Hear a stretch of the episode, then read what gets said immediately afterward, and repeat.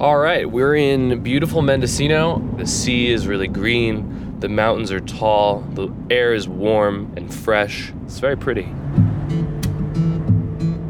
I've finally arrived in Mendocino County, California. It's been more than two years since my high school classmate, Zach Wooster, traveled here and got mixed up in a murder case. And now I'm following in his footsteps, trying to figure out what happened. I'm thinking about beginnings, new beginnings, the beginning of a chapter, an adventure. But I'm also thinking about my own journey. After more than a year of living in my childhood bedroom, I'm ready to dive into this investigation, gonzo style, to immerse myself in this famous California counterculture, like my journalistic heroes, Tom Wolfe or Hunter S. Thompson. Being from New Jersey, being from a small town, California represents freedom. It represents a different way of living. It represents a new beginning. And for Zach, that new beginning meant a life as an outlaw. The reason he left was because he was selling drugs and he was in trouble with the law and he was running away from it. And California, especially Northern California, is a place where you can hide in the woods from whatever you may be hiding from. You can start a new life.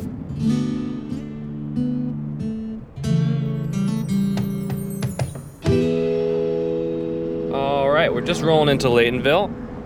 Laytonville is the town where it all went down, where Zach came to escape his past, and where Jeff Settler was killed. There seems like there's some cool people selling some shit on the side of the road. I can see hippies and tie dye and baggy pants selling t shirts and heady tapestries. We've got a place called It Takes Two to Tangle. We've got the Cottage Motel. The Cottages Motel is where the police first responded to the 911 call about the murder in episode 1. Oh, and here's Wheels Cafe and Pub. Uh, and there's Boomer's Saloon right there. We've got a Chinese restaurant. And uh, that might be it. We might have just driven through the whole thing in the course of about 45 seconds. Wow. Um, okay. Um, and now, yeah, we're back into open fields. I pull off onto a dirt road and head up into the mountains.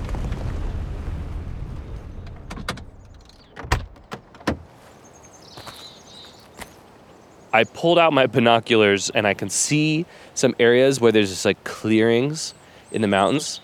You're like, oh, that's a farm. That's a farm. That's a water tank. That's a garden. Off in the distance, tucked behind tall pines and lush greenery, are pot farms. It's like a quilt of farms and roads across the blanket of green and brown that is the forest. And it's very obvious that like these hills are populated.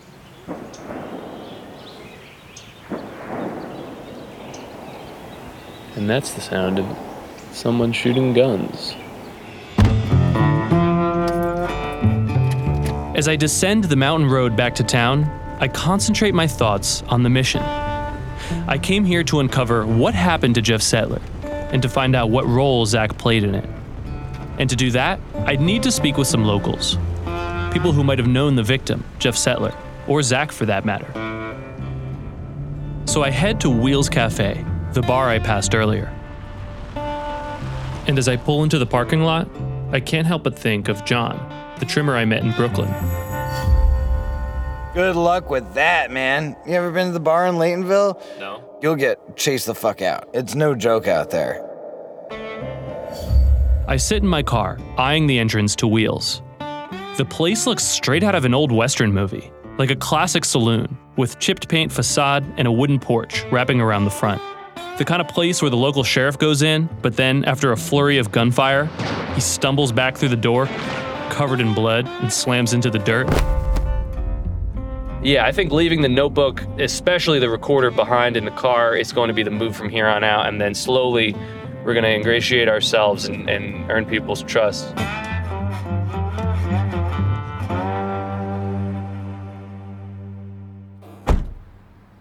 I step out of the car and pray that my jersey plates aren't visible.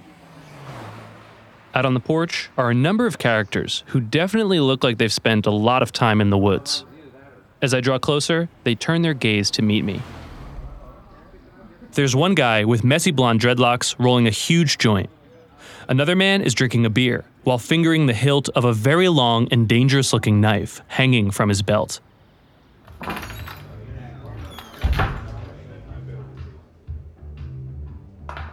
I step into the bar, suddenly feeling very self conscious about my buzz cut and my jeans that are a little too tight and definitely too clean for this place. As the bartender pours me a beer, I spot another guy lingering in the corner on his own, staring off into space. He's tall and lanky, wearing a bright yellow tie dye shirt. Out of everyone, he seems the least threatening. So I walk over and ask him, How's your day going? He looks up at me with glassy blue eyes, as if awakening from a dream. I'm okay, he says. I was just at the cemetery, paying my respects to an old friend who was killed in this town. I ask him, Who's your friend? He responds, Jeffrey Settler.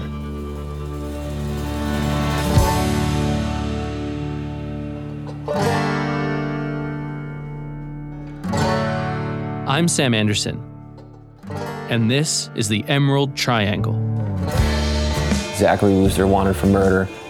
I just couldn't believe my eyes. There was blood everywhere around him and on him. Settler's defensive wounds were extensive and prolonged. You don't think there's any chance that he committed this murder? No, absolutely not. He explained that there's people that just live in this like city that govern themselves. There's no cops, there's no nothing. Have you ever heard the term hill crazy? Oh, yeah. California paranoia. You are never gonna find out what the fuck happened on that mountain. No one's gonna tell the truth. Chapter 3 Welcome to Weed World.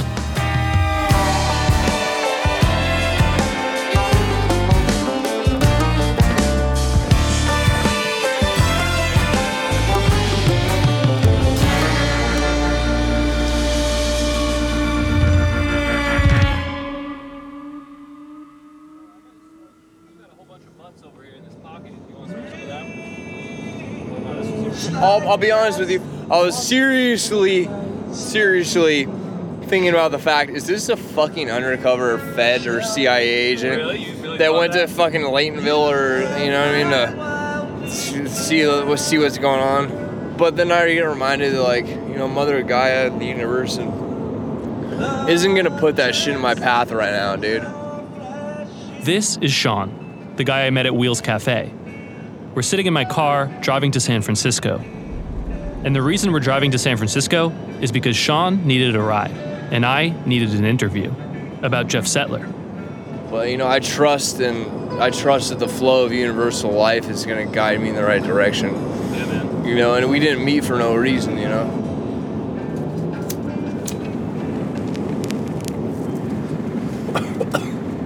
Sean lights up a joint and passes it to me before continuing on with his theory about the flow of universal life.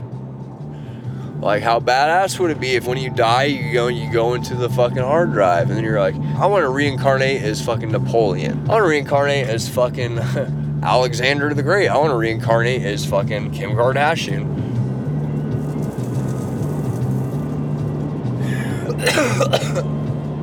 I want to reincarnate as the squirrel that was, you know, living in fucking Mount Shasta. From I want to reincarnate as the tree in fucking Yosemite Park in that one corner. You know, like whatever, dude. After rambling about reincarnation for a very, very long time, Sean finally starts talking about Jeff. We were always dancing, bro. We were always going to concerts and shows. You know what I mean? Yeah. Sean told me that's how they met, in the festival scene in California. Jeffrey had this thing like I'd have to be standing to show you, but yeah, I'll, I'll show you the mannerism, and you can you'll be able to feel the energy. But he would constantly move around, like Yeah. The Grateful Dead dance. It's just like this. It's like you're high on acid. Yeah, yeah, yeah, It's yeah, like yeah. this.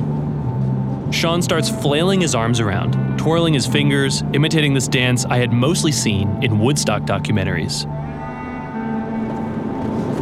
All right, how would you describe him? How do you describe Jeff? Jesus Jeff. I would describe Jesus Jeff as the embodiment of that curious sense of adventure that intuition that tells you when the wind's blowing and you see leaves blowing in a certain direction, maybe I should just walk the direction the wind's blowing. You know, like he's the embodiment of that curious, the magic, dude, the magic. You know what I'm saying? Yeah. Like he was the embodiment of magic So he was almost like he was a role model to you. for sure. Yeah. for fucking sure. You know, when people think, well, what would so and so do? You know, I think, well, what would Jeffrey Settler do? Yeah. I think that of myself sometimes, you know? Yeah. Straight up. How did you deal with it? You know, like your friend. I mean, bro, I've had a lot of friends die, man. And in that time, I was on heroin, dude, you know? Yeah. So it was just like numbed out all the Just time. disconnected. Just disconnected from reality.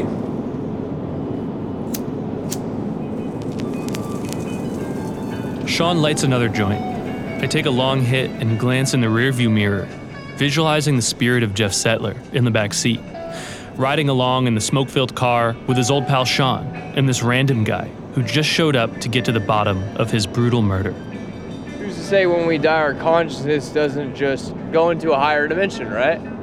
Who's to say right now, like, Jeff's consciousness could be completely 100 billion percent aware of what we're talking about now and speaking about now. Like, Yeah. like, I knew the guy. I could feel him right now. Like, he's Hawkeyeing me, dude.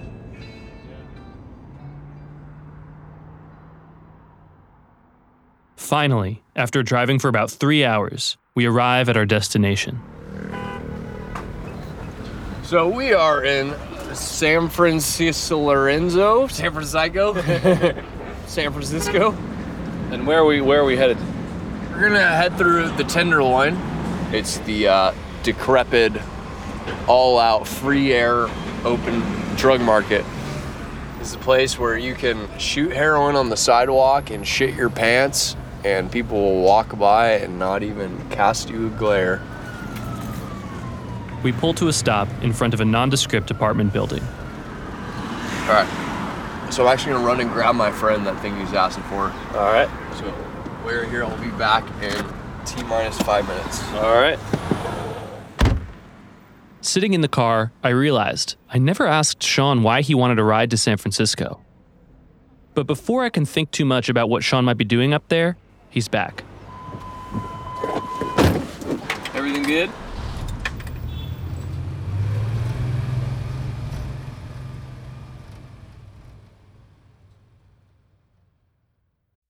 In the 1970s, John Todd burst onto the evangelical scene with a shocking tale. He claimed to be a former witch involved in a then unheard of secret organization called the Illuminati and urged Christians to prepare for a violent world takeover. First of all, the number one weapon in everybody's home should be a 12 gauge pump shotgun. Hear the amazing story of one of the originators of the modern day conspiracy theory. From Magnificent Noise and Sony Music Entertainment, this is Cover Up, the conspiracy tapes. After driving to San Francisco, Sean and I didn't want to go all the way back to Laytonville because it was getting late. So I called some of my friends in the Bay Area to see if we could crash. Turns out some folks were having a party in the woods just outside of the city. So we headed over to check it out. At some point, pretty late into the night, Sean comes running up to me, frantically explaining that there's someone here that I have to meet. The man, the legend, fucking Jeffrey. This is Yasmin, or Yaz for short. She has big brown eyes and tightly braided hair, and wears loose, flowy clothes and dangly jewelry. And it turns out she was pretty close to Jeff Settler. Yasmin, Yeah. jump on in here. So I convinced her to break away from the party for an interview. Okay. simultaneously opening a bottle of champagne if that's okay. Yeah, open the champagne. We'll drink the champagne while we're doing the interview. Careful with your. Pour that out. This is like a an honoring of a great man, a great legend. I asked Yaz how she knew Jeff Settler.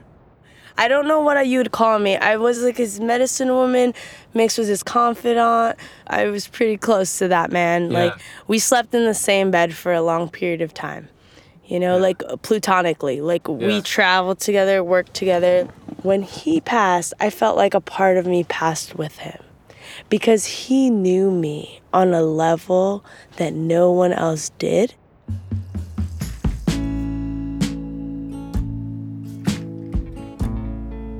Yaz tells me she met Jeff back in 2012 when she was couch crashing at a hippie house in Oakland. This is a very typical Jeff thing. He would just be like, All right, everyone, we're taking you all out to dinner. Everyone, whoever was in the house, he'd take them all out and he'd be like, You're all gonna eat on my dime. He'd make a bunch of money and then he'd go and he'd char you know, he's just giving charity. He just like take care of everybody. Over the next few years, Yaz traveled all over California with Jeff, going to festivals and shows, and she saw firsthand how he ran his operation, growing and selling weed. He had this knack for being able to like direct people. Like he would be able to like put people in positions, take someone that had nothing going on and give them a job and give them an opportunity. And he was like a maestro and he just knew where everyone needed to go. A maestro of weed who always seemed to have a pocket full of cash. That money would inevitably run out, but Jeff was the kind of guy that didn't let that stop him from having a good time. Yaz told me a story about a time they wanted to go to a festival, but didn't have tickets. We decided that we're gonna sneak in.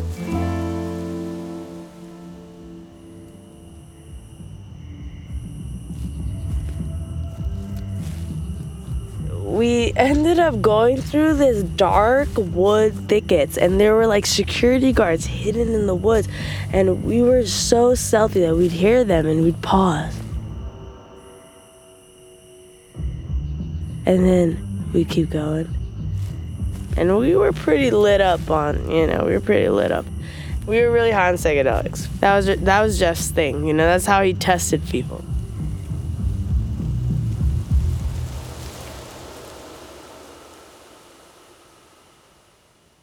I asked Yaz, why did Jeff use psychedelics to test people?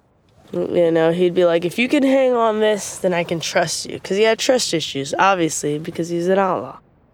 Outlaws have good reasons not to trust people. And according to Yaz, there was one person in particular who Jeff didn't trust. Jeff was warned before he got a place with Lou that he was shady. Lou, as in Lou Bagliere, the old guy who rented the land to Jeff. You might remember him from episode one. Did you look in that building? I looked from the outside. I never went in. Okay, got it. Then I was here maybe 20, 30 minutes. Okay. I was re- I really broke down and cried. Okay. After you saw Jeff. okay.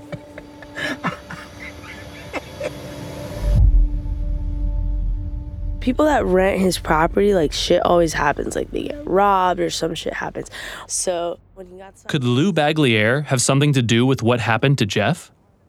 By this time, it was getting really late, or early in the morning. The sun was starting to rise behind the hills. Let's, like call, it for now. Yeah, I, I gotta go.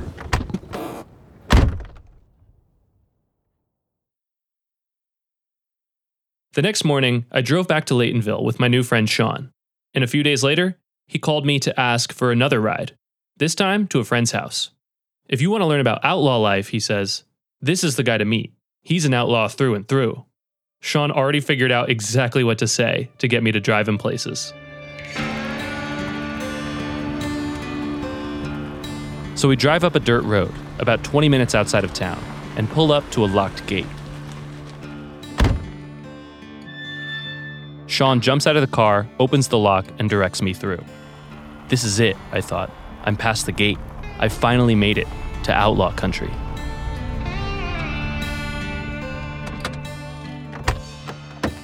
We get out of the car and step up to the front porch. Sean's friend greets us at the door. I'm not going to use his real name here. We'll call him Jim. Jim is friendly, shaking my hand with a strong grip. He asks me how long I've been in town. I just got here, I say.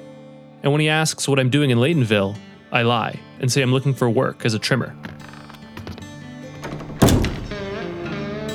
We step inside the house. It's dark and dusty. The smell of cigarette smoke is hanging in the air.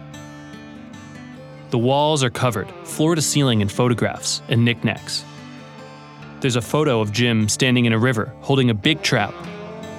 And right next to that, is a pin with a big red swastika.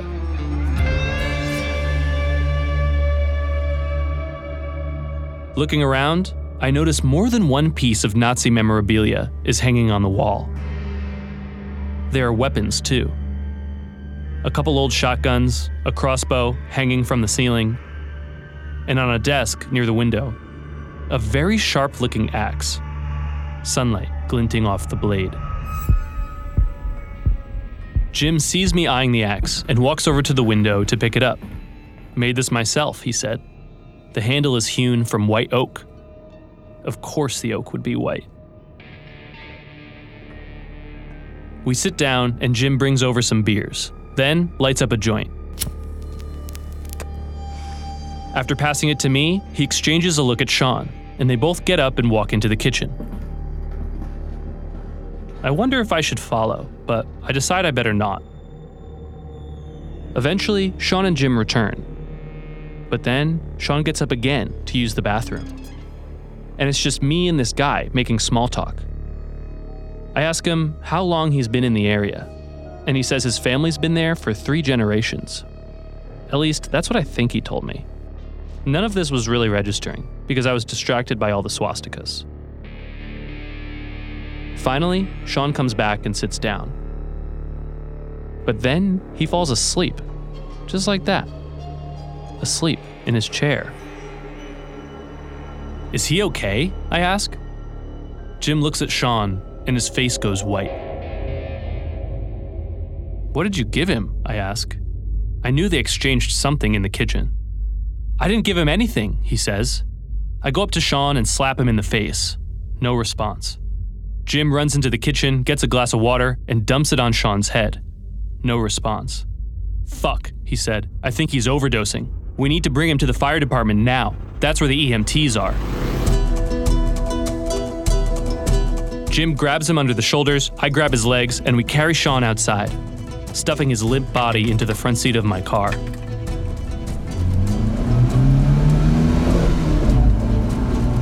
Jim is in the back, reaching over the seat with his hands on Sean's chest, trying to give him CPR. But the angle is all wrong, and it's not having any effect.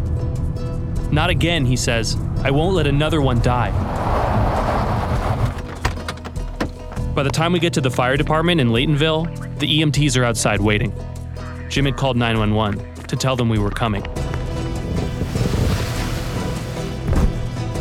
They pull Sean out of the car, stretch him out onto the pavement, and then shove a thing of Narcan in his nose. And just like that, he wakes up. The EMTs put Sean in an ambulance, and Jim breathes a huge sigh of relief. Then he turns to me and says, Okay, I can't be here. You got this? And he walks away. I jump in my car and follow the ambulance to the hospital.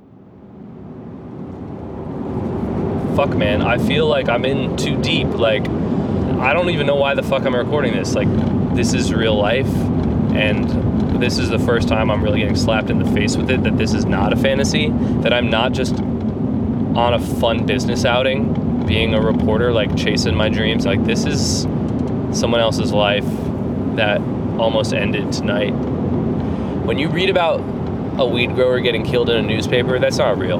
That's a newspaper article. It's not real. Um, but when you come here and somebody who you became fast friends with, when you see them almost die, and you literally are holding their body lifeless in your arms, and you open their eyes with your fingers, and their eyes are rolled back into their head, when you see that, that is real life. That is not a newspaper article.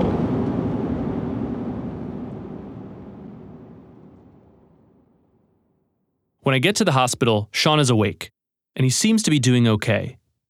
By the time he's discharged, it's 2 in the morning. I help him into my car, feeling exhausted, and we head back to Laytonville. All right. Uh, tell us. All right, you're back. You're you're with us. How are you? Well, tonight I did some heroin and overdosed and was Narcan. Unfortunately, um, I've been through this before. Just a reaffirmation that my decisions are now killing me. And the fact is, I've you know definitely slipped a little bit. Any house that has swastikas and pictures of Nazis framed is going to be a place where you know negative experiences can happen. You have found yourself in the thick of it, my friend. I am in the fucking thick the, of it, dude. The fact is, too, it's oh like my god. I'm grateful to know you because you don't have the same vices or trauma or disillusionment. You know, you're coming from a perspective of not only an observer, but coming from a perspective of true light. And from as far as I'm concerned, you know, love. Like, you are a fucking, you are a human being that I'm fucking grateful to fucking have crossed paths with. I'm grateful to cross because, paths with you, man. You know, I, you know, I've in the past. Sean is right about one thing. I really am an outsider here. I've chosen to come to this place, but a lot of people are here because they have nowhere else to go. They may be suffering from drug addiction or running from the law or just can't hold down a regular job. They're at the end of the line and end up here because this is the only place that will accept them. Um, so what do you want to do? You want to? Uh, You can come crash at my place because I do have work in the morning. where's your place? You mean uh, up the, up spot hill? in Laneville, yeah. Because there's a fifth wheel trailer and there's also a mattress in the tent. All right, let's do that. Sound good? Yeah, All right, cool. let's go.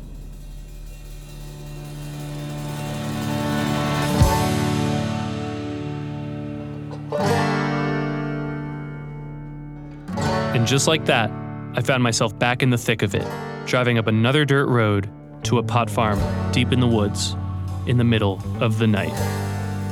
Welcome to Weed World.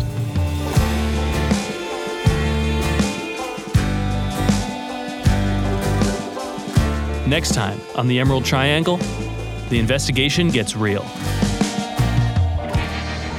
I'm looking for investigative reports.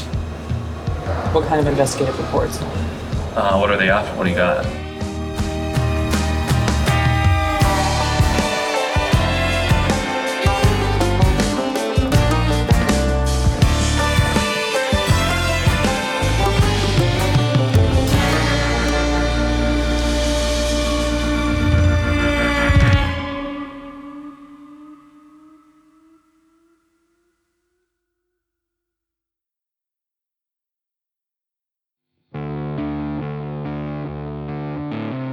Crooked City, The Emerald Triangle is a production of Truth Media in partnership with Novel and Sony Music Entertainment. The series is written and reported by me, Sam Anderson. Our senior producer is Joe Wheeler.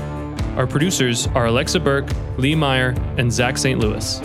Story editing by Marc Smerling and Austin Mitchell. Our assistant producer is Sasha Baker, with additional research by Ivan Devoine. Scott Curtis and Cherie Houston are our production managers. Fact checking by Dania Suleiman. Mixing and sound design by Daniel Kempson. Our title track and additional tracks are composed and produced by Robert Quijano and Christopher Rose, with additional production by Nicholas Alexander. It was engineered by Peter Oviat and recorded at Moonflower Sounds Studio in Taos, New Mexico. Additional music from Marmoset and Epidemic Sound. Development by Willard Foxton, with special thanks to Indira Burney, Max O'Brien, Sean Glynn, and Matt O'Mara. Also, special thanks to all of the amazing studio musicians at Moonflower Sounds. You can continue the conversation with us online by tweeting at Crooked City Pod. If you or anyone you know is struggling with addiction, please seek help. If you're listening from the US, call the Substance Abuse and Mental Health Services Administration at 1 800 662 HELP. They're online 24 hours a day. For UK listeners, please search Talk to Frank or call 0300 123 6600, which is also open 24 hours. And don't forget, Narcan saves lives. Ever since this experience, I always keep some in my car. Depending on where you live, it's often possible to access it for free, so do an online search and find out. And one more thing my interview with Sean was recorded back in 2019. I haven't seen or heard from him in a very long time. If you know Sean or his whereabouts, please reach out to us. And Sean, if you're listening, get in touch. I miss you, buddy. When you make decisions for your company, you look for the no brainers. If you have a lot of mailing to do, stamps.com is the ultimate no brainer. Use the stamps.com mobile app to mail everything you need to keep your business running with up to 89% off USPS and UPS. Make the same no brainer decision as over 1 million other businesses with stamps.com. Use code PROGRAM for a special offer. That's stamps.com code PROGRAM.